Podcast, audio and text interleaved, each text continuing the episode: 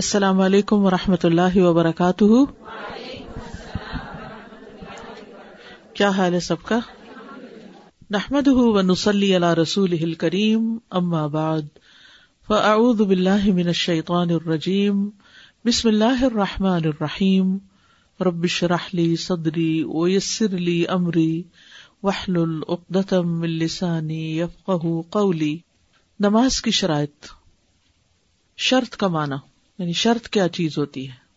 اہل اصول کی اصطلاح میں شرط سے مراد جس کے نہ ہونے سے حکم کا نہ ہونا لازم آئے، یعنی جس کے نہ ہونے سے اگر شرط نہیں تو پھر کیا ہے؟ حکم بھی نہیں، یعنی شرط نہیں تو حکم بھی نہیں ہوگا. لیکن شرط کے پائے جانے سے حکم کا پایا جانا لازمی نہیں. مثلاً وضو نماز کی شرط ہے، اگر وضو نہیں ہوگا تو نماز نہیں ہوگی، لیکن اگر وضو ہوگا تو کیا ہر وقت نماز پڑھنی ہوگی؟ نہیں. ٹھیک ہے نا. تو نماز کے صحیح ہونے کی شرائط سے مراد وہ کام ہیں، وہ اعمال ہیں جن پر نماز کا صحیح ہونا منحصر ہے، یعنی ان کے بغیر نماز صحیح نہیں.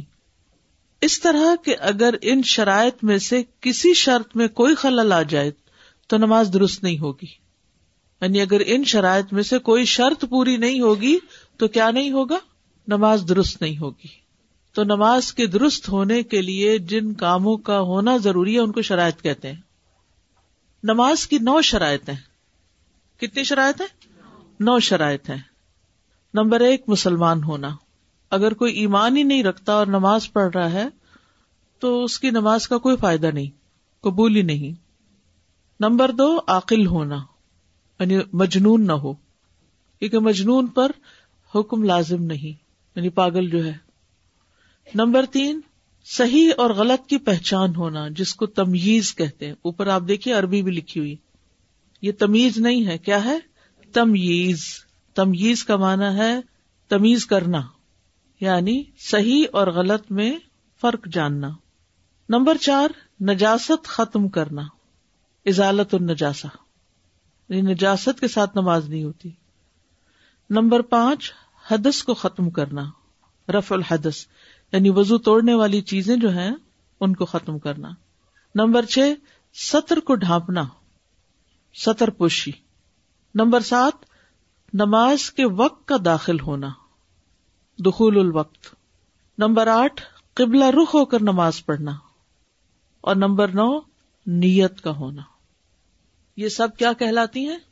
شرائط. اور شرائط کیا ہوتی ہیں؟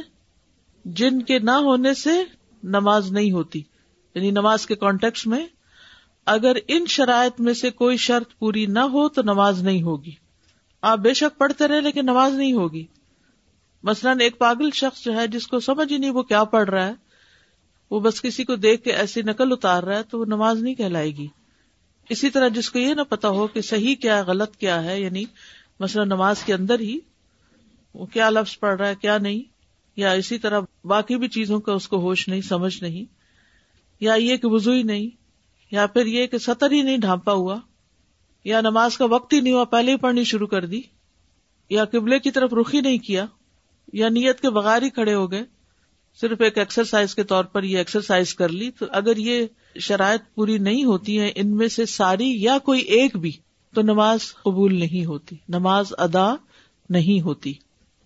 یعنی جس کے نہ ہونے سے حکم کا نہ ہونا لازم ہے، یعنی اگر شرط نہیں تو نماز بھی نہیں. ٹھیک ہے. تو سب سے پہلی شرط ہے مسلمان ہونا. پہلی شرط ہے اسلام. اسلام کے برعکس کیا ہوتا ہے؟ کفر. کافر کوئی بھی عمل نیک کرے تو وہ مردود ہے، وہ قبول نہیں. دلیل کیا ہے؟ قرآن مجید میں آتا ہے، ما کان للمشرکین ان یعمروا مساجد اللہ شاہدین علی انفسہم بالکفر اولئک حبطت اعمالہم وفی النار ہم خالدون. مشرکین کا کبھی حق نہیں کہ وہ اللہ کی مسجدیں آباد کریں اس حال میں کہ وہ اپنے آپ پر کفر کی شہادت دینے والے.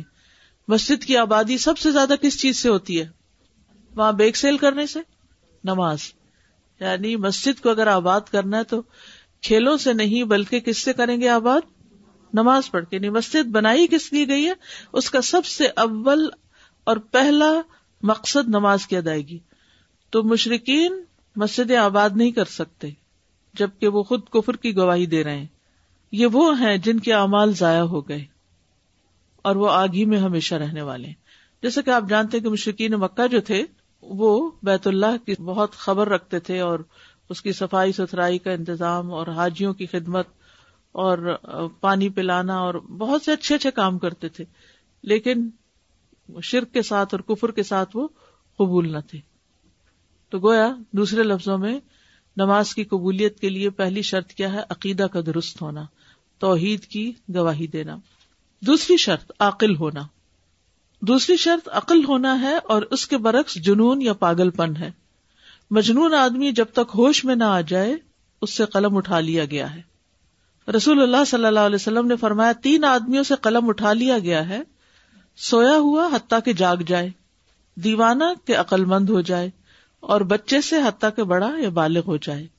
مثلا نمبر 1 جو اس میں حدیث میں آیا سویا ہوا. کبھی آپ نے نیند میں نماز پڑھی ہے خواب میں؟ کس کس کو ایکسپیرینس ہوا ہے؟ تقریباً ہر ایک کو ہوتا ہے کہ ذہن میں یہ پریشانی ہوتی کہ کہیں نماز نہ چلی, خاص طور پہ فجر کی نماز. تو آپ نیند میں ہی وضو کر رہے ہوتے ہیں, نیند میں ہی نماز پڑھ رہے ہوتے ہیں, حتیٰ کہ آپ پوری کی پوری نماز پڑھ جاتے ہیں. تو کیا بیدار ہو کے آپ کہہ سکتے ہیں میں نے تو نماز پڑھ لی, مجھے اچھی طرح یاد ہے میں نے پوری نماز پڑھی؟ تو کیا سوئے ہوئے کی نماز ہوگی؟ نہیں. دیوانہ حتیٰ کہ عقل مند ہو جائے اور بچے سے حتیٰ کہ بڑا بالغ ہو جائے. چھوٹے بچے بھی آ کے ماں کے ساتھ کھڑے ہو جاتے ہیں بغیر وضو کے اور ساری نماز والی حرکتیں, پوری پوری نماز پڑھ رہے ہوتے ہیں. تو ان کی نماز نہیں ہے. ٹھیک ہے, تیاری ہے نماز کی, لیکن ہم یہ نہیں کہہ سکتے کہ اس نے تو یعنی کہ لازم ہونے سے پہلے یا واجب ہونے سے پہلے ہی نمازیں پڑھ لی تھی. نمبر 3 صحیح اور غلط کی پہچان ہونا.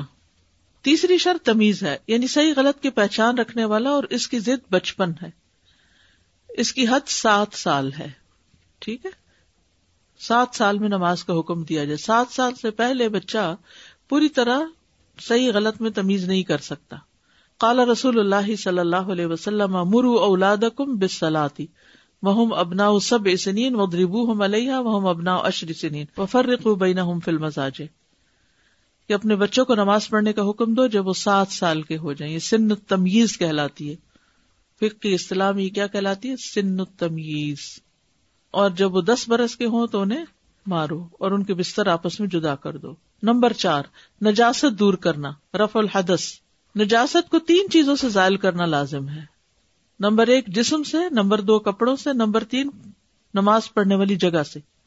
کیا کیا پاک ہونا چاہیے؟ جسم پاک ہونا چاہیے اور کپڑے پاک ہونے چاہیے اور جگہ پاک ہونی چاہیے. شابش. بدن سے نجاست دور کرنا, اس کی کیا دلیل ہے؟ پہلا مقام جسم ہے. اس کے جسم پر نجاست میں سے کچھ بھی نہیں ہونا چاہیے. نبی صلی اللہ علیہ وسلم ایک دفعہ 2 قبروں کے پاس سے گزرے جن میں مردوں کو عذاب دیا جا رہا تھا. آپ نے فرمایا ان دونوں کو عذاب دیا جا رہا ہے, لیکن یہ عذاب کسی بڑی بات کی وجہ سے نہیں ہے. ان میں سے ایک پیشاب کی چھینٹوں سے پرہیز نہیں کرتا تھا. اب چھینٹیں تو پڑ ہی جاتے ہیں, یعنی آپ جتنا بھی کوشش کریں, لیکن جب آپ یورین پاس کر رہے ہوتے ہیں تو کموٹ کے ساتھ ہی پیشاب ٹکرا کے واپس پلٹ کے آپ کے جسم پہ آ جاتا ہے. لیکن اگر آپ دھوتے نہیں ہیں اور اسی طرح نماز شروع کر دیتے ہیں تو یہ ٹھیک نہیں. تو وہ دھونا کب لازم ہے؟ جب نماز ادا کرنی ہو, یعنی ویسے بھی پاک صاف رہنا چاہیے لیکن نماز کی ادائیگی میں شرط ہے. اسی لیے آپ لباس ایسا پہنے کہ وہ ان چھینٹوں سے بچ جائے جب آپ ٹوائلٹ یوز کر رہے ہوں. اور دوسرا چغلی کھاتا تھا. ایک روحانی نجاست میں مبتلا تھا اور ایک جسمانی نجاست میں. تو گندگی اور نجاست ایسی چیز ہے کہ جو انسان کے لیے دنیا میں بھی تکلیفوں کا باعث ہے اور آخرت میں بھی. اس میں آپ دیکھیے کہ یہ جنات اور یہ جو بری چیزیں انسان کے اوپر حملہ آور ہوتی ہیں, اس کی بھی ایک بنیادی وجہ پاک صاف نہ رہنا ہے. کیونکہ جنات کا مسکن کون سی جگہ ہوتی؟ گھر میں, ٹوائلٹس. اسی لیے تو ہمیں دعا سکھائی گئی, اللہم انی اعوذ بک من الخبث والخبائث. میرے خیال یہ سب چیزیں آپ کو معلوم ہے, آسان ہے. اس وقت جو چیز آپ پڑھ رہے ہیں وہ کیا ہے؟ صرف دلائل دیکھ رہے ہیں. اور الحمدللہ آپ قرآن پڑھنے کے بعد ان سارے دلائل سے اپنی اپنی جگہ واقف بھی ہیں، اس میں کوئی نئی چیز نہیں، سب احادیث اور آیات آپ نے پڑھی ہوئی ہیں. اب صرف یہ ہے کہ ان کو اپنی اپنی جگہ پر رکھا جا رہا ہے. اور اس علم کا فائدہ یہ ہوتا ہے کہ انسان لیطمئن قلبی، انسان کے اندر ایک اطمینان ہوتا ہے، شرح صدر ہوتا ہے کہ میں یہ کام کر رہا ہوں تو کیوں کر رہا ہوں. پھر کپڑوں سے نجاست دور کرنا، قرآن مجید میں آتا ہے وَثِيَابَكَ فَطَهِّرْ، اور اپنے کپڑے پس پاک رکھو. حضرت اسماء روایت کرتی ہیں کہ ایک عورت نبی صلی اللہ علیہ وسلم کے پاس آئی اور پوچھا ہم میں سے کسی کے کپڑے کو حیض کا خون لگ جاتا ہے تو وہ اس کے بارے میں کیا کرے. آپ نے فرمایا اسے خرش ڈالے، پھر پانی ڈال کر اسے رگڑے، پھر اس پر پانی بہا دے، دھو لے، پھر اس میں نماز پڑھ لے. ٹھیک ہے، یعنی پیریڈز کا خون اگر کسی کپڑے میں لگ جائے تو صرف اتنا حصہ، سارا کپڑا بھی دھونے کی ضرورت نہیں. جیسے خاص طور پہ شادی وادی کے اچھے فینسی سوٹ ہوتے ہیں تو پورا دھونے کی نہیں ضرورت. حائضہ کا پسینہ پاک ہوتا ہے، لعاب دہن پاک ہوتا ہے. صرف اگر جس جگہ پر خون لگا ہے اس جگہ کو اچھی طرح مل کے، خرچنے کا مطلب کیا ہے، یہ دو ناخنوں کے بیچ میں ہم اس کو اچھی طرح رگڑتے ہیں، رگڑ کے اس کو اچھی طرح دھو لے، پھر پانی ڈال کر اسے رگڑے. یعنی پہلے اگر ڈرائی اس میں سے بلڈ کے اوپر تھک ہے کچھ تو اتار دے، پھر پانی ڈال کے رگڑے، پھر اس پر پانی بہا دے، پھر اس میں نماز پڑھ لے. صابن لگانے کا بھی حکم نہیں ہے.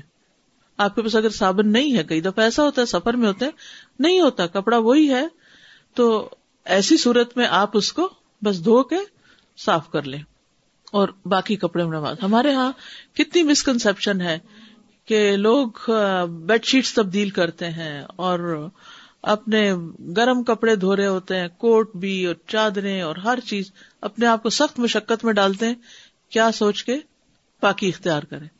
تو اب یہ حدیث کیا بتاتی ہے ہمیں کہ صرف اس خون کو دھونا ہے، سارے کپڑے کو نہیں دھونا. اسی کپڑے میں آپ دوبارہ نماز بھی پڑھ سکتے ہیں. اچھا، یہ تو تھا خون کا معاملہ. اب دوسرا معاملہ، علقمہ اور اسود سے روایت ہے کہ ایک آدمی حضرت عائشہ کے پاس ٹھہرا، صبح کو وہ اپنا کپڑا دھو رہا تھا. حضرت عائشہ نے پوچھا تیرے لیے کافی تھا کہ اگر تو نے کچھ دیکھا تھا تو اس کی جگہ کو دھو دیتا، یعنی اگر احتلام ہو گیا ہے یا کوئی چیز ایسی کپڑے پہ لگی ہوئی نظر آ رہی ہے تو بس اتنی ہی جگہ دھونے کی ضرورت ہے، یعنی منی وغیرہ کو. اگر تو نے اسے نہیں دیکھا تو اس کے ارد گرد تک پانی چھڑک دیتا. میں نے اپنے آپ کو اس حال میں دیکھا کہ میں اس مادہ منویہ کو، یعنی منی جو ہے، رسول اللہ صلی اللہ علیہ وسلم کے کپڑے سے اچھی طرح کھرچتی تھی، پھر آپ اسی کپڑے میں نماز پڑھتے تھے. یعنی منی جو ہے وہ ناپاک نہیں ہے، وہ اگر سوکھ جائے کپڑے پہ لگ کے تو ایسا ہی ہے جیسے انسان کے جسم سے نکلی ہوئی بلغم. ٹھیک ہے، تو اس کو، سوکھی ہوئی کو رگڑ کے، خشک ڈرائی کو جھاڑ کے صاف کر کے اس میں دوبارہ بھی نماز پڑھی جا سکتی، یعنی اتنا آسان ہے یہ دین. ٹھیک ہے، اور یہ صحیح مسلم کی روایت ہے. پھر نجاست کو دھونا، حسن بصری اپنے والدہ خیرہ جو ام سلمہ کی لونڈی تھی ان سے روایت کرتے ہیں کہ انہوں نے ام سلمہ کو دیکھا کہ وہ لڑکے کے پیشاب پہ پانی بہا دیتی تھی جب تک وہ کھانا نہ کھاتا، اور جب کھانا کھانے لگتا تو اسے دھوتی. بہا دیتی سے مراد کیا ہے، جیسے چھڑک دینا یا اس کو، یعنی پوری طرح نچوڑ کے نہیں دھونا. ٹھیک ہے، صرف پانی ڈال دینا. اور لڑکی کے پیشاب کو دونوں صورتوں میں دھوتی تھی، کیونکہ وہ ایک جگہ ہوتا ہے، دھونا آسان ہوتا ہے. لڑکے کا پیشاب اڑ کے سارے کپڑے پہ چلا جاتا ہے تو اس کے اوپر چھینٹے ڈال کے بھی اس کو صاف کیا جا سکتا ہے، یعنی اس کو پورا کمپلیٹ دھونا جو ہے وہ ضروری نہیں. لیکن شرط کیا ہے، جب تک کہ وہ دودھ پیتا ہو، جب وہ سالڈز پہ آ جائے، جیسے آفٹر 4 months آپ بچوں کو کچھ کھانے پینے کو دیتے ہیں تو اس صورت میں پھر نہیں. یعنی پہلے تو روٹی کے ٹکڑا وہ تو بچے بعد میں پکڑتے تھے، اب تو ہم خود ان کے منہ میں ڈالنا شروع کر دیتے ہیں، سیریل وغیرہ.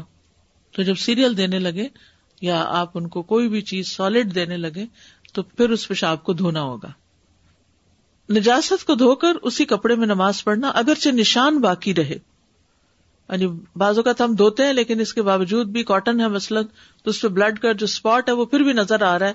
مل مل کے دھویا، 3 دفعہ دھویا، نچوڑ کے دھویا، لیکن نشان نظر آ رہا ہے، تو اب کیا کریں. عمر ابن میمون سے روایت ہے، انہوں نے کہا کہ میں نے سلیمان بن یسار سے آدمی کے کپڑے کو لگ جانے والی منی کے بارے میں پوچھا کہ انسان اس جگہ کو دھوئے یا پورے کپڑے کو دھوئے.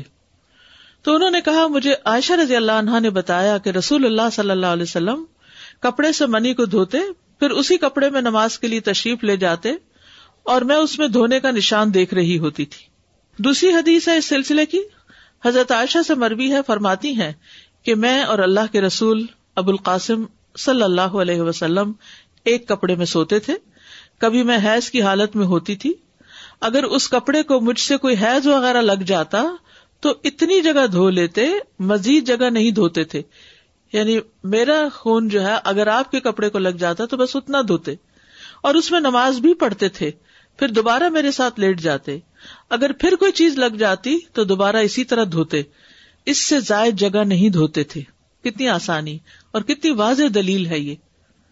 حائضہ کا لباس پاک ہوتا ہے, یعنی باقی جیسے دوپٹہ ہے, قمیص ہے. حضرت عائشہ کہتی کہ رسول اللہ صلی اللہ علیہ وسلم رات کو نماز پڑھتے اور میں آپ کے ایک طرف لیٹی ہوتی تھی جبکہ میں حائضہ ہوتی تھی.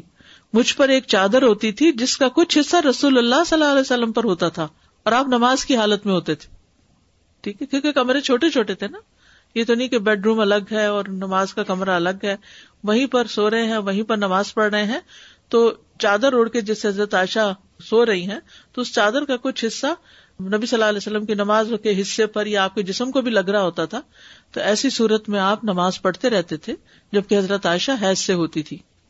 اسی طرح ایک دفعہ آپ صلی اللہ علیہ وسلم نے ان کو کہا کہ تم مجھے جائے نماز پکڑاؤ, تو انہوں نے کہا کہ میں حیض سے ہوں. تو آپ نے فرمایا کہ حیض تمہارے ہاتھ میں نہیں. ہمارے ہاں کیا تسبیح پکڑ سکتے ہیں, کیا جائے نماز پکڑ سکتے ہیں, کیا مصحف کو پکڑ سکتے ہیں.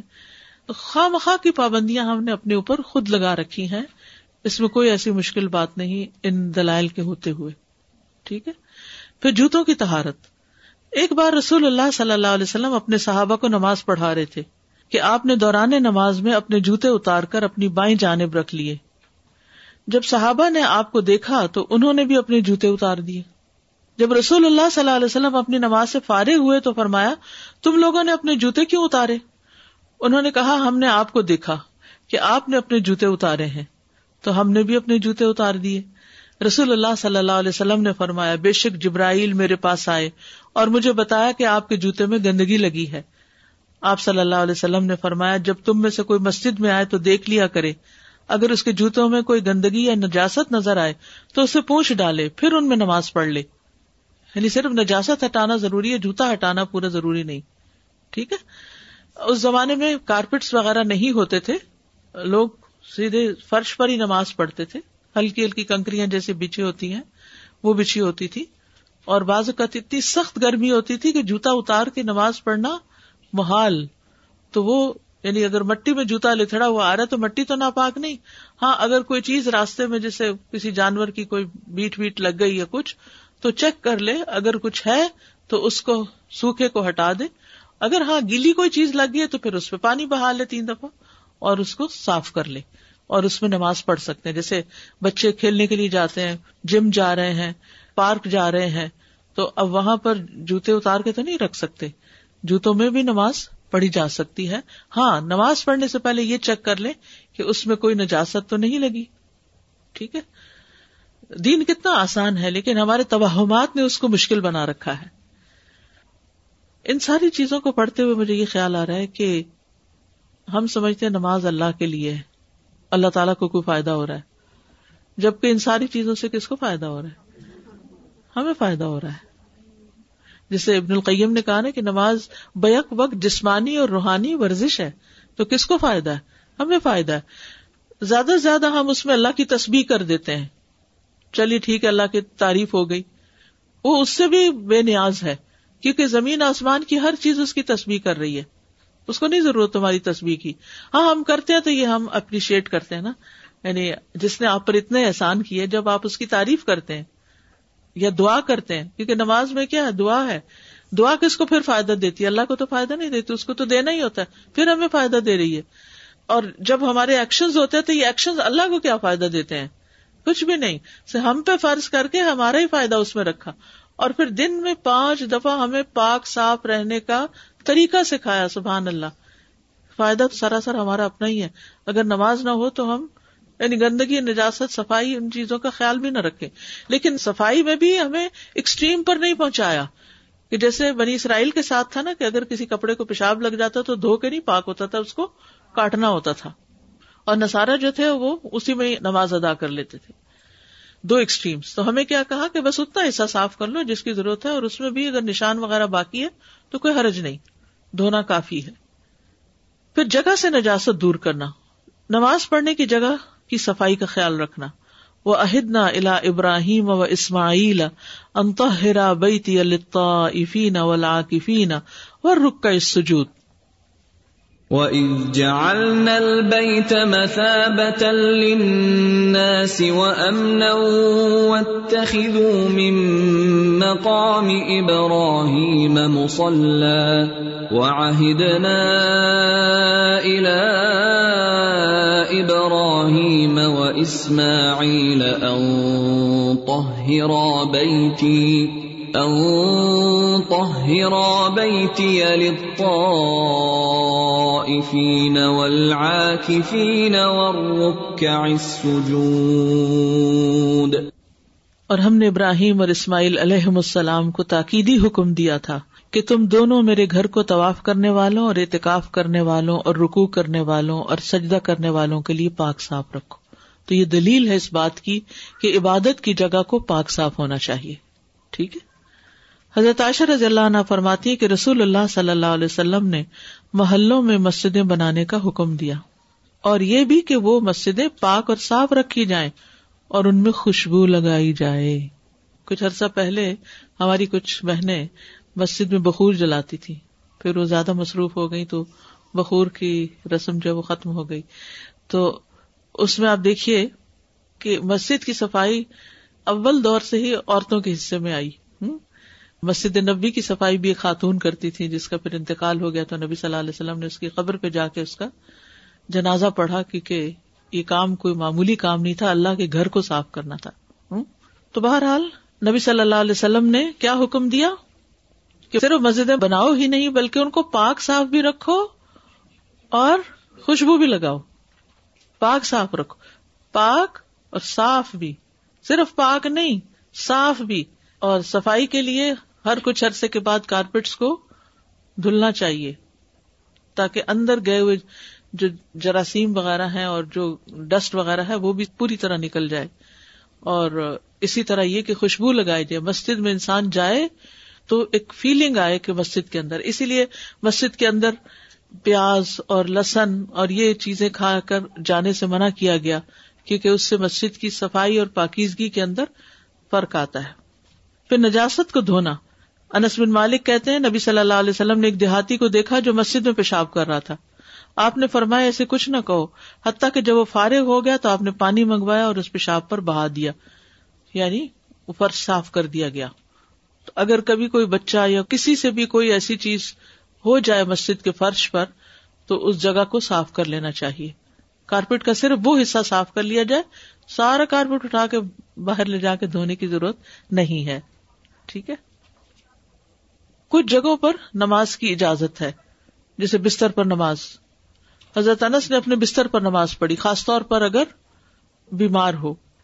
حضرت عائشہ سے روایت ہے, انہوں نے بتایا کہ رسول اللہ صلی اللہ علیہ وسلم اپنے اہل کے بستر پر نماز پڑھتے جبکہ وہ خود آپ کے اور قبلے کے درمیان جنازے کی طرح لیٹی ہوتی تھی.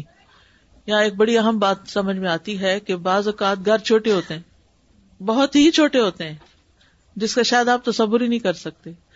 کبھی جھگیاں دیکھیے, کتنی ہوتی جھگی, اس میں ان کے کپڑے ہوتے ہیں, اسی میں ان کے پکانے کا سامان ہوتا ہے, اسی میں ان کے لپیٹے ہوئے بستر ہوتے ہیں, اسی میں پھر وہ کھول کے سو جاتے ہیں, پھر وہی لپیٹ دیتے ہیں. اب اگر بچے سو رہے ہیں, کہ جھگی والے کے 5 بچے ہیں اور وہ بچے سو رہے ہیں, اور قبلہ بھی اسی طرف ہے, اور سردی کا موسم ہے, باہر بھی نہیں نکل سکتا, اور اس نے اگر نماز پڑھنی اور بچے سامنے پڑھے تو کوئی حرج نہیں. ہمارے ایسے کہتے نہیں نہیں آگے کوئی جنازہ ہے, یہ نہیں, جنازہ تو جنازہ ہی ہے, وہ تو زندہ انسان کا نہیں ہوتا, مردہ کا ہی ہوتا ہے. تو یہ نہیں کہ جان بوجھ کے لیٹ جائے کوئی نمازی کے آگے آ کے, لیکن اگر ضرورتاً کوئی لیٹ گیا ہے تو کیا ہوگا, نماز ہو جائے گی. ازواج مطہرات کے کمرے جو تھے بہت چھوٹے تھے, تو حضرت عائشہ سامنے لیٹی ہوئی ہیں, اور بستر کا ایک حصہ ان کے نیچے اور بستر کا دوسرا حصہ باہر کو ہے, جس پر آپ صلی اللہ علیہ وسلم کھڑے ہو کر نماز پڑھ رہے ہیں. کیونکہ بستر سے مراد یہ نہیں کہ پلنگ پہ ہی چڑھ کے نماز پڑھی جائے, پہلے تو ایسے تخت پوش بھی ہوتے تھے, لیکن یہ کہ نیچے زمین پر بھی اگر بستر بچھا ہوا ہے اور آپ کو اس پر نماز پڑھنی ہوتی، عام حالات میں تو ہمارا بستر نیچے نہیں ہوتا یا ہم بستر پر نہیں کھڑے ہو کر نماز پڑھتے، لیکن کبھی مہمان گھر میں آ جائیں تو کیا ہوتا ہے، بستر آ جاتا ہے نا نیچے. اب وہ ایک ہی لمبی چیز بچھائی ہوئی ہے یا پھر شیٹ بچھائی ہوئی ہے، تو اب آپ کہیں کہ یہ شیٹ لپیٹو اور مجھے ادھر جائے نماز ہی ڈالنی ہے تاکہ میں نماز پڑھوں، تو اس تکلف کی کوئی ضرورت نہیں. جہاں بھی آپ کو موقع ملے پڑھ لیں. ہاں اگر میٹرس بچا ہوا ہے تو میٹرس پہ نماز نہیں پڑھے کیونکہ وہ نرم ہے، بس اتنی سی بات ہے. فوم کی جائے نمازیں نکلی ہوئی ہیں تو پھر ان پہ پڑھنا ٹھیک نہیں ہے، ان پہ نہیں پڑھنا ٹھیک. آپ اس طرح کریں کہ ذرا سا آگے ہو کے نیچے نارمل کارپیٹ پہ یا لکڑی کا فلور ہے تو اس پہ پھر سجدہ کریں. باقی آپ کے گھٹنے اور ہاتھ اور وہ سب ٹھیک ہے، کیونکہ عمر کے ساتھ ساتھ انسان کے جو گھٹنے ہیں ان کو سخت زمین پہ مشکل ہوتی ہے بچھانا، تو پڑھ سکتے ہیں. ہم نے ابھی پڑھا کہ ابراہیم اور اسماعیل علیہ السلام کو اللہ نے مسجد صاف رکھنے کا حکم دیا، تو یہ کتنا بڑا عمل ہے کہ اس کو پیغمبروں کو حکم دیا گیا، اور ہم اس کو کیا سمجھتے ہیں؟ ہم سمجھتے شادی یہ کوئی کمتر درجے کا کام ہے. مجھے تو ہمیشہ اس سے ہوتا ہے کہ آپ نے اس خاتون کے جس کو آپ کو بتائے بغیر جنازہ پڑھ دیا گیا، رات کو ہی دفنا دیا گیا، کہ آپ کو کیا تکلیف دینی ہے، معمولی سی عورت تھی، صفائی وغیرہ ہی کرتی تھی کیا، لیکن نہیں، آپ نے اس کو اتنا آنر بخشا. اور یہ بہت بڑی مثال ہے اور اتنی انکریجنگ ہے کہ کتنا بڑا ریوارڈ ہے اس شخص کا کہ جو مسجد کی کیئر کرتا ہے، چاہے وہ ایک کالی حبشی عورت ہی اس اعتبار سے تھی کہ جس کا کوئی گھر بار شاید نہیں تھا اور مسجد کے پاس ہی کہیں رہتی تھی اور لک آفٹر کرتی تھی. تو دنیا میں کسی کا سٹیٹس نہ بھی ہو لیکن اس کا کام اور خاص طور پر اخلاص سے کیا ہوا کام اللہ کو اتنا پسند آ جائے کہ اللہ کے نبی اس کو اتنا بڑا آنر بخشیں اتنی مصروفیت کے باوجود. جی میرا سوال ہے کہ جیسے حیض کی حالت میں عورت مسجد میں انٹر ہو سکتی ہے؟ جیسے حرم شریف میں ہم چلے جاتے ہیں کئی دفعہ، پیریڈز ہوئے ہوئے ہیں اور اندر چلے گئے جسٹ دیکھنے کے لیے، گزر سکتے ہیں، وہاں بیٹھے نہیں، لیکن اگر ضرورت پڑے بعض اوقات کسی کو بلانا پڑتا ہے یا بعض اوقات لوگوں کا راستہ ہی وہاں سے ہوتا ہے ایک طرف سے دوسری طرف گزر کے جانے کے لیے، تو ایسی صورتوں کو منع نہیں ہے. اور دوسرا کہ طواف جو ہے وہ ہم چپل پہن کے جو اپنے گھر سے یہاں سے اسپنج کی چپل لے جاتے ہیں، جی صاف ہو تو جی بالکل. ابھی آپ نے آج کل تو ریسنٹلی خاص طور پر دیکھا ہوگا جب سے ایکسٹینشن ہوئی ہے الحمدللہ کافی سالوں سے جانے کا اتفاق ہوا، تو اس میں یہ کہ پہلے تو ہارڈلی کبھی کسی کو ایسے دیکھا تھا، لوگ چمڑے کے موزے پہنتے تھے، لیکن ریسنٹلی ایک دو سال سے میں نے نوٹ کیا کہ کراکس کے چپل جو ہیں جی وہ لوگ پہن کے طواف کر رہے ہوتے ہیں، کوئی منع بھی نہیں کرتا. اور صاف ستھرے اگر جوتے، یعنی اس طرح کے چپل ربڑ کے کہ جو آپ نے باہر کہیں کسی گندی جگہ نہیں بھی پہنے، تو الحمدللہ آپ پہن کے طواف کر سکتے ہیں، منع نہیں ہے. بس اصل میں صفائی اور طہارت کا لحاظ رکھنا ہے، یعنی ایک مٹیریل جس سے آپ کا شلوار بنی اور ایک مٹیریل جس سے آپ کا جوتا بنا، تو کوئی حرج نہیں ہے. اگر وہ ربڑ کا بنا اور یہ کپڑے کا ہے، کر سکتے ہیں. Thank you. اس سال میں رمضان کے عمرے پہ گئی تھی تو ایک یمن کی بچی تھی، مطلب ینگ لڑکی تھی، وہ باقاعدہ پیریڈز کے دوران صف میں بیٹھی تھی. میں نے اس کو کہا تم ہٹ جاؤ، تو کہتی نہیں کوئی مسئلہ نہیں. جی تو یہ سب کر سکتے، جی کر سکتے ہیں ضرورت، کیونکہ بعض اوقات ایسا ہوتا ہے کہ جیسے کوئی کلاس ہے، اب یہاں پر آپ دیکھیے کئی لیکچرز ایسے ہوتے ہیں. تو محمد الجبالی کی کتاب ہے، اس میں انہوں نے پورے دلائل دیے. انشاءاللہ آگے جب مسجد وغیرہ کا بیان آئے گا تو میری کوشش ہوگی کہ آپ کو دلائل کے ساتھ یہ بات بتائی جائے کہ ایسی صورت میں مسجد میں جا سکتے ہیں. ہاں اگر آپ سمجھتے ہیں کہ آپ کے جسم سے کوئی نجاست مسجد کو نہ لگے تو اپنے ساتھ کشن یا کوئی بھی ایسی چیز لے کر جائیں جس سے مسجد کا تقدس اور طہارت پامال نہ ہو. جب اپنے زمانے میں دیکھا کہ نماز کی چوکی ہوا کرتی تھی جس پر نماز پڑھا کرتے تھے خاص طور سے، لیکن اب اگر یہاں تو یہ نہیں ہے تمام، کیا ضروری ہے کہ وہ جگہ سخت ہو؟ جیسے اب یہاں بیڈ ہوتے ہیں، اگر کہیں کوئی ایسی مجبوری آ گئی کہ جگہ نہیں ہے کہیں پڑھنے کی تو اس بیڈ پر نماز پڑھی جا سکتی. اگر مجبوری، دیکھیے ایک اصول ہے فقہ کا، الضرورات تبیح المحظورات. اس کا معنی کیا ہے کہ ضرورتیں جو ہیں وہ محظورات کو مباح کر دیتی ہیں، یعنی محظورات وہ امور ہوتے ہیں کہ جن سے روکا گیا ہے، یعنی جن چیزوں کو منع کیا گیا ہے، لیکن جب کوئی آپ کے پاس اور آپشن ہی نہیں تو پھر اس صورت میں نماز ہو جائے گی. اب ایسے سخت ہونی چاہیے جگہ، جی سجدے کی جگہ جو ہے نا سخت ہونی. ہو گئے ہیں تو آپ صرف مطلب آپ اندر جانا چاہ رہے ہیں تو کین یو گو؟ جی بالکل you can go, no problem. یعنی 4 دن کے لیے مثلاً کوئی خاتون گئی ہیں اور انہی 4 دن میں پیریڈز ہو گئے. بعضوں کا ایسا ہوتا ہے جیسے ہسبینڈ کا پروگرام ہے, آپ کو انہی دنوں میں جانا, آگے پیچھے نہیں جا سکتے, یا وہی 4 چھٹیاں ہیں اور پیریڈز ہو گئے, تب آپ کعبہ بھی دیکھے بغیر آ جائیں گے. ایسی سختی نہیں کی گئی دین میں, کوئی دلیل نہیں اس بات کی. آگے انشاءاللہ میں اس پر ڈیٹیل سے بات کروں گی, ابھی فی الحال اسی پر رہیے, کیونکہ اگر ہم بہت بحثوں میں چلے گئے تو اصل سبق چلا جائے گا. اس وقت فوکس رکھیے دلائل کو جاننا اور علم حاصل کرنا, تاکہ جو سیکھ رہے ہیں وہ پکا ہو جائے. اور جو اس قسم کے سوال ہیں آپ اگر لکھ کے مجھے دے دیں تو یہ بہت آپ کی مہربانی ہوگی. لکھے ہوئے سوال چھوڑ دیں اس قسم کے, تاکہ میں ان کے دلائل لے کر آپ سے بات کروں, زبانی باتیں نہ کروں. نمبر 5, باوضو ہونا, حدث کو ختم کرنا یعنی باوضو ہونا. 5ویں شرط, حدث کو ختم کرنا, اس سے مراد معروف وضو کرنا ہے. حدث ہوتا ہے پیٹ سے گیس کا نکلنا یا پیشاب پخانہ کا پاس ہونا. حدث کی وجہ سے معروف وضو واجب ہو جاتا ہے. وضو نماز کی شرط ہے. حدیث میں آتا ہے لا تقبل صلاة بغیر طہور, رسول اللہ صلی اللہ علیہ وسلم نے فرمایا طہارت کے بغیر نماز قبول نہیں ہوتی. ایک اور حدیث میں ہے, ابو ہریرہ رضی اللہ عنہ سے روایت ہے, انہوں نے کہا کہ رسول اللہ صلی اللہ علیہ وسلم نے فرمایا جس شخص کا وضو ٹوٹ جائے, یعنی اسے حدث ہو جائے, حدث ہونا کہتے ہیں وضو ٹوٹنا, اس کی نماز قبول نہیں ہوتی جب تک وہ وضو نہ کرے. ایک آدمی نے پوچھا جو حضر موت کے علاقے سے تھا, یہ بھی یمن کی طرف کا علاقہ ہے, اے ابو ہریرہ حدث کیا ہے؟ اس کو نہیں سمجھ آئی. ہو سکتا ہے آپ کو بھی شروع میں جب میں نے ازالت اور نجاسہ اور حدث کا دور ہونا تو نہ سمجھ آئی وہ حدث کیا ہے.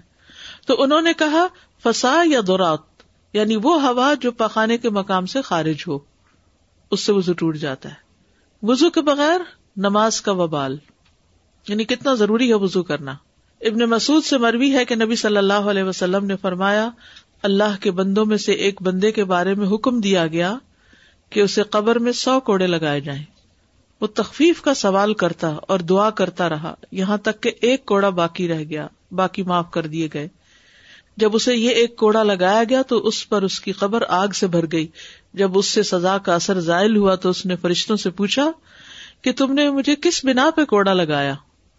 انہوں نے کہا کہ تم نے 1 نماز بغیر وضو کے پڑھی تھی اور تم 1 مظلوم کے پاس سے گزرے تھے اور اس کی مدد نہیں کی تھی, یعنی تم کر سکتے تھے اور تم نے نہیں کی.